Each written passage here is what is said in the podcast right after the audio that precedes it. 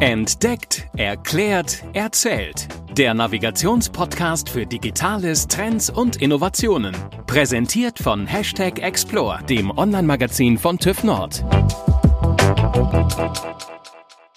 Hallo und herzlich willkommen zu einer neuen Folge von Entdeckt, erklärt, erzählt. Wir sind heute in Berlin zu Gast bei Isabel Skierka.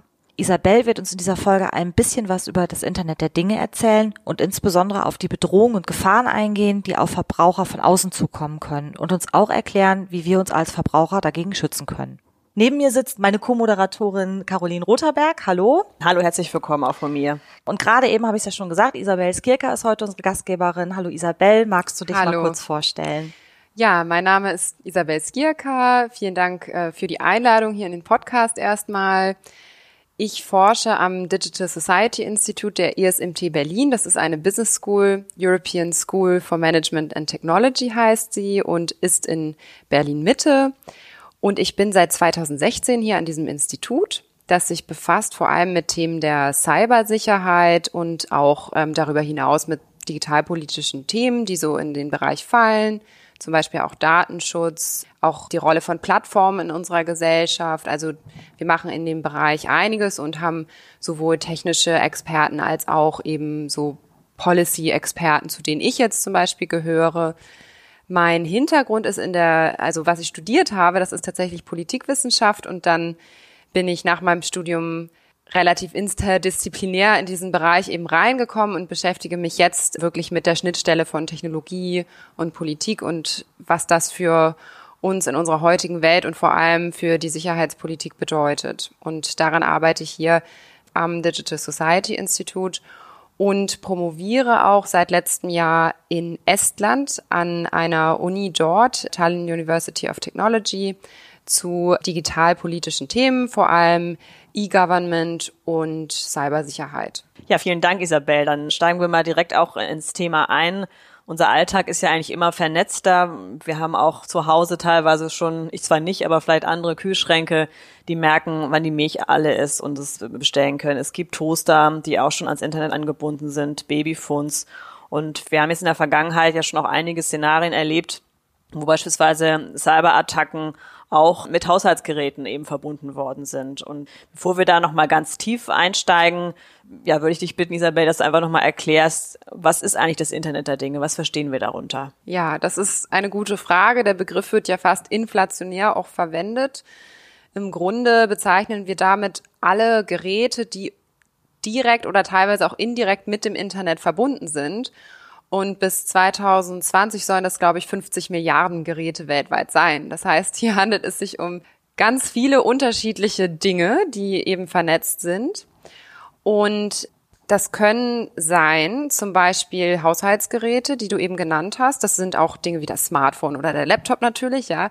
Das können aber auch bestimmte Systeme in Produktionsanlagen sein. Das können Medizingeräte sein, Komponenten in kritischen Infrastrukturen. Also all das kann eben, wenn diese Dinge, Systeme mit dem Internet vernetzt sind, zum Internet der Dinge gehören.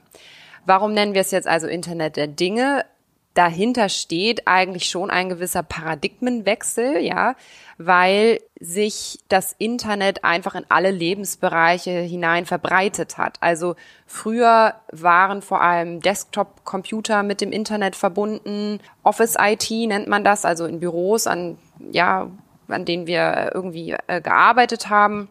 Und heute sind eben nicht mehr nur solche Desktops mit dem Internet verbunden, sondern wir haben die Möglichkeit, die Funktionalität von vielen Geräten enorm zu steigern, wenn wir sie mit dem Internet vernetzen.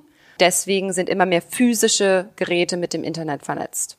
Ja, also insofern, man spricht auch oft von cyberphysischen Systemen, weil es hier um eine Mischung quasi geht von vernetzten Systemen und physischen Systemen, die halt auch in der physischen Welt Auswirkungen haben und auch Dinge steuern. Eine Sache, die noch wichtig dabei ist, dass wir ja Systeme haben, die meistens so funktionieren, dass sie gewisse Sensoren haben. Also sie nehmen etwas auf aus der Umwelt durch Sensoren und verarbeiten das dann und führen dann quasi physische Befehle, physische Aktionen aus, die dann die physische Welt beeinflussen. Ja, das sind diese cyberphysischen Systeme und oft kriegen die auch eben Anleitungen aus dem Internet. So kann man das mal technisch beschreiben? Ja, aber so als Einordnung war es, glaube ich, sehr hilfreich und hat ja auch nochmal eben gezeigt, wie verletzlich ja eben auch so diese Welt geworden ist, dadurch, dass es miteinander verbunden ist. Ich habe jetzt anfangs schon ein paar Cyberattacken erwähnt, wie unter anderem die Nutzung der Router. Kannst du nochmal als auch Expertin so im Bereich Cybersecurity genau einordnen, was bei einigen dieser Attacken genau passiert ist? Wie eben gesagt, werden immer mehr Geräte mit dem Internet vernetzt, die früher nicht mit dem Internet vernetzt waren. Siehe Kühlschränke, siehe Medizingeräte, Autos und so weiter. Nun ist es so, dass gerade in solchen Produktionsanlagen oder Krankenhäusern diese Geräte eben gar nicht dafür gebaut sind, dass sie mit dem Internet vernetzt sind. Das heißt also, sie sind eigentlich mit einem Mindset gebaut, bitte funktioniere, bitte führe diese Befehle aus. Aber bei den Ingenieuren, die diese Geräte gebaut haben, ist der Gedanke nicht immer da, oh, diese Systeme müssen auch auf einmal gegen Cyberangriffe abgesichert sein, weil sie ja auch irgendwie aus dem Internet oder aus dem Netzwerk angegriffen werden können. Deswegen sind viele Geräte eben nicht besonders sicher. Ja, muss man nochmal vorwegstellen, warum haben wir eigentlich ein Sicherheitsproblem? Es liegt auch vor allem an diesen Designprinzipien. Und die werden heute auch angesetzt, aber oft haben wir es ja auch mit alten Geräten zu tun, die jetzt ans Internet gestöpselt werden quasi, ja, die halt nicht immer darauf ausgelegt sind. So, und deswegen haben wir hier viele Schwachstellen. Und das liegt auch daran, dass natürlich die Komplexität steigt mit steigender Leistungsfähigkeit, Funktionalität haben wir auch viel mehr Komplexität. Ein autonomes Fahrzeug oder selbst ein vernetztes Fahrzeug, wie wir es heute haben, ist natürlich viel komplexer als ein altes Auto, so in dem Sinne. Also insofern ergeben sich daraus natürlich nochmal viel mehr, also eine größere Angriffsfläche quasi, die genutzt werden kann. Und daraus können jetzt eben neue Bedrohungen entstehen, also dass Angreifer Schwachstellen ausnutzen in diesen Geräten.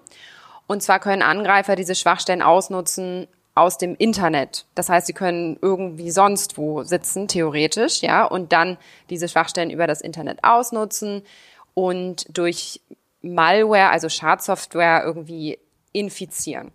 Das heißt, ich habe es zu Hause gemütlich, will frühstücken und mein Toaster, der eigentlich dann nur das Brot toasten soll, ist aber eigentlich auch vernetzt und während andere sonst wo sitzen, können sich im Grunde meines Toasters da bemächtigen und genau andere Dinge mit anstellen. Natürlich nur, wenn der Toaster nicht richtig abgesichert ist, also zum Beispiel, wenn der Toaster irgendwie direkt am Internet hängt. Darauf können wir vielleicht später nochmal kommen, was man so tun könnte, um diesen Toaster jetzt zu schützen. Aber tatsächlich gibt es Vorfälle, die wir gesehen haben in den letzten Jahren, ganz massive Angriffe, die genau solche Toaster quasi angegriffen haben, weil dort zum Beispiel das Passwort nicht richtig gesichert war. Also das Passwort war dann einfach nur Passwort, es war irgendein Standardpasswort oder es gab gar kein Passwort und so ein Gerät hing direkt am Netz.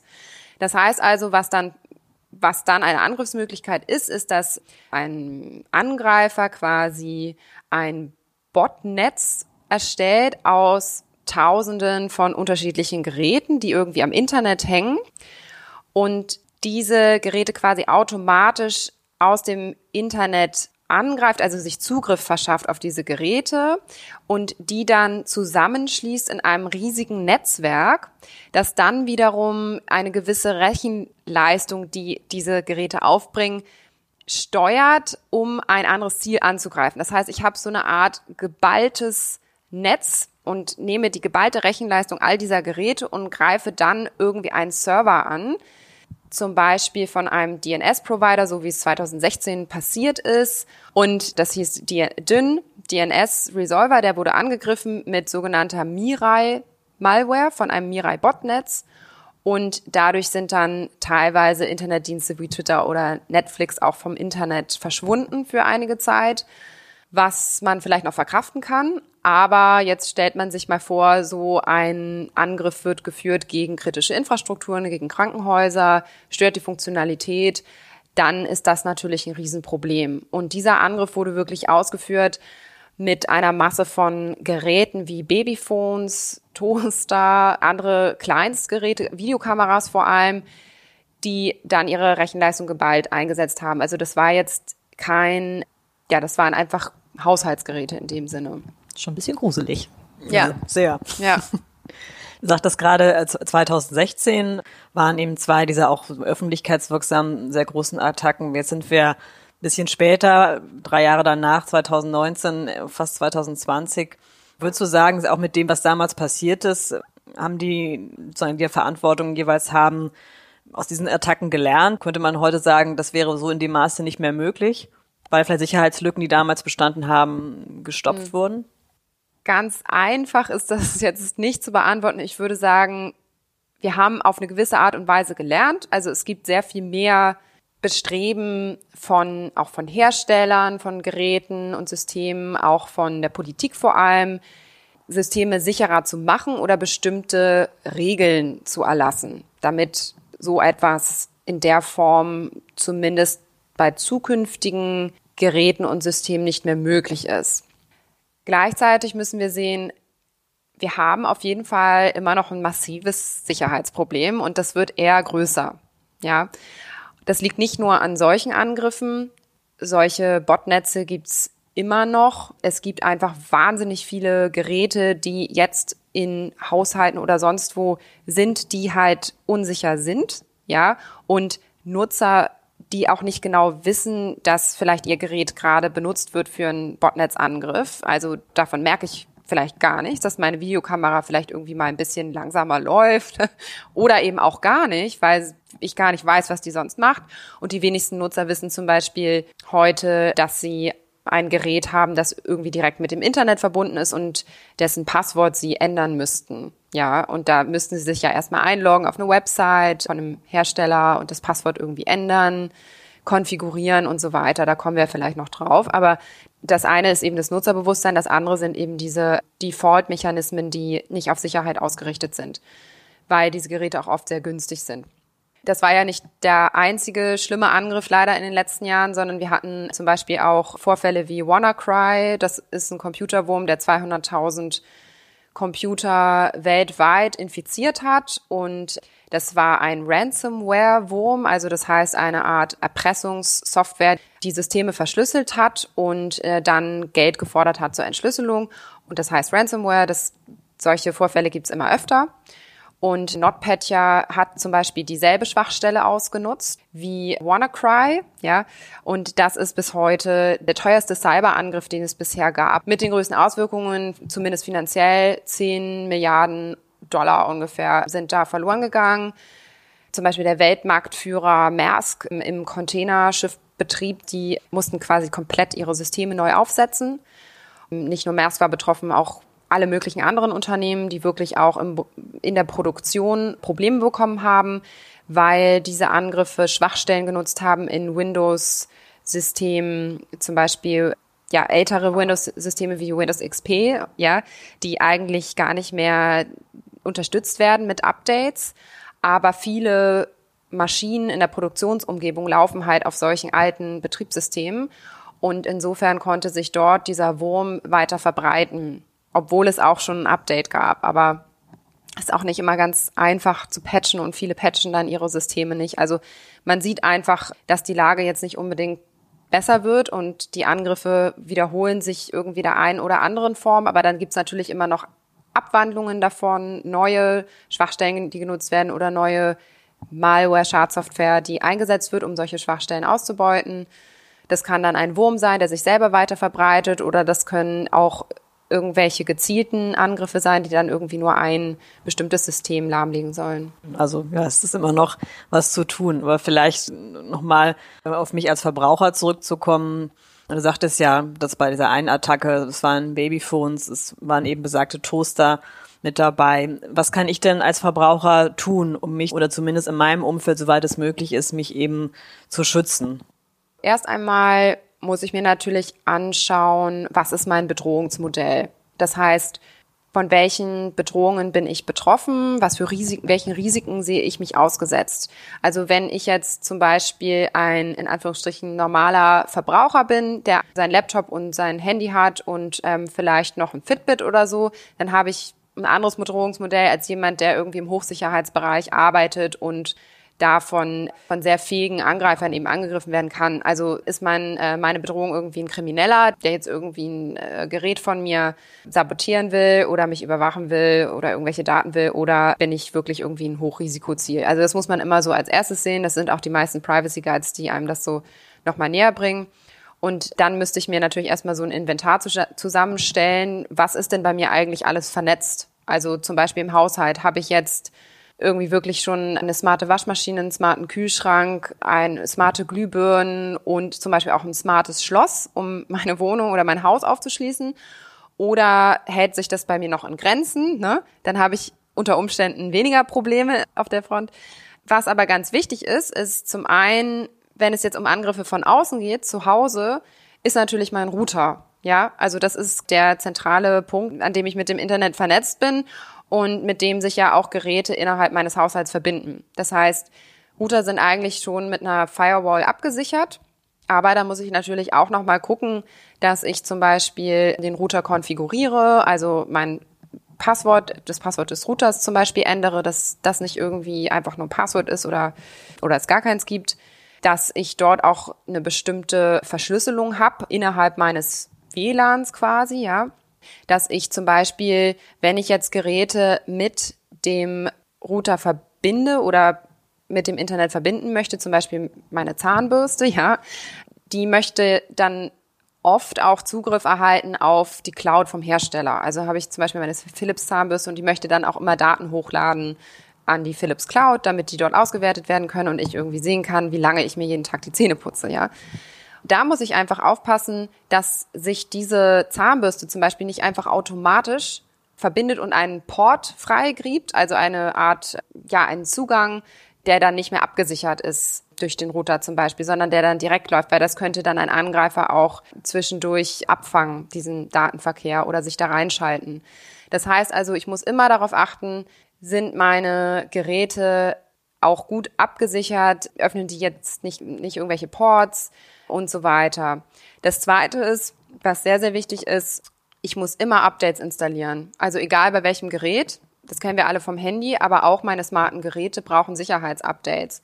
Das vergessen Leute natürlich oft, weil nervt auch, das ne? Nervt da natürlich, das ne? Fenster, wenn ich jetzt, bitte aktualisieren. Genau, wenn ich jetzt auf einmal irgendwie 20 smarte Geräte im Haushalt habe, dann muss ich vielleicht pro Monat irgendwie 5 Updates einspielen.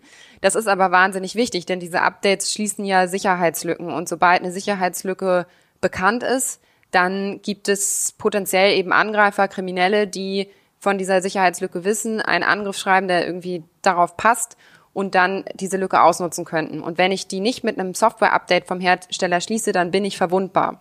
Und dann kann sich jemand unter Umständen eben Zugriff verschaffen. Das heißt, Sicherheitsupdates ganz wichtig. Dann muss ich natürlich auch schauen, wenn ich das Internet benutze und so weiter.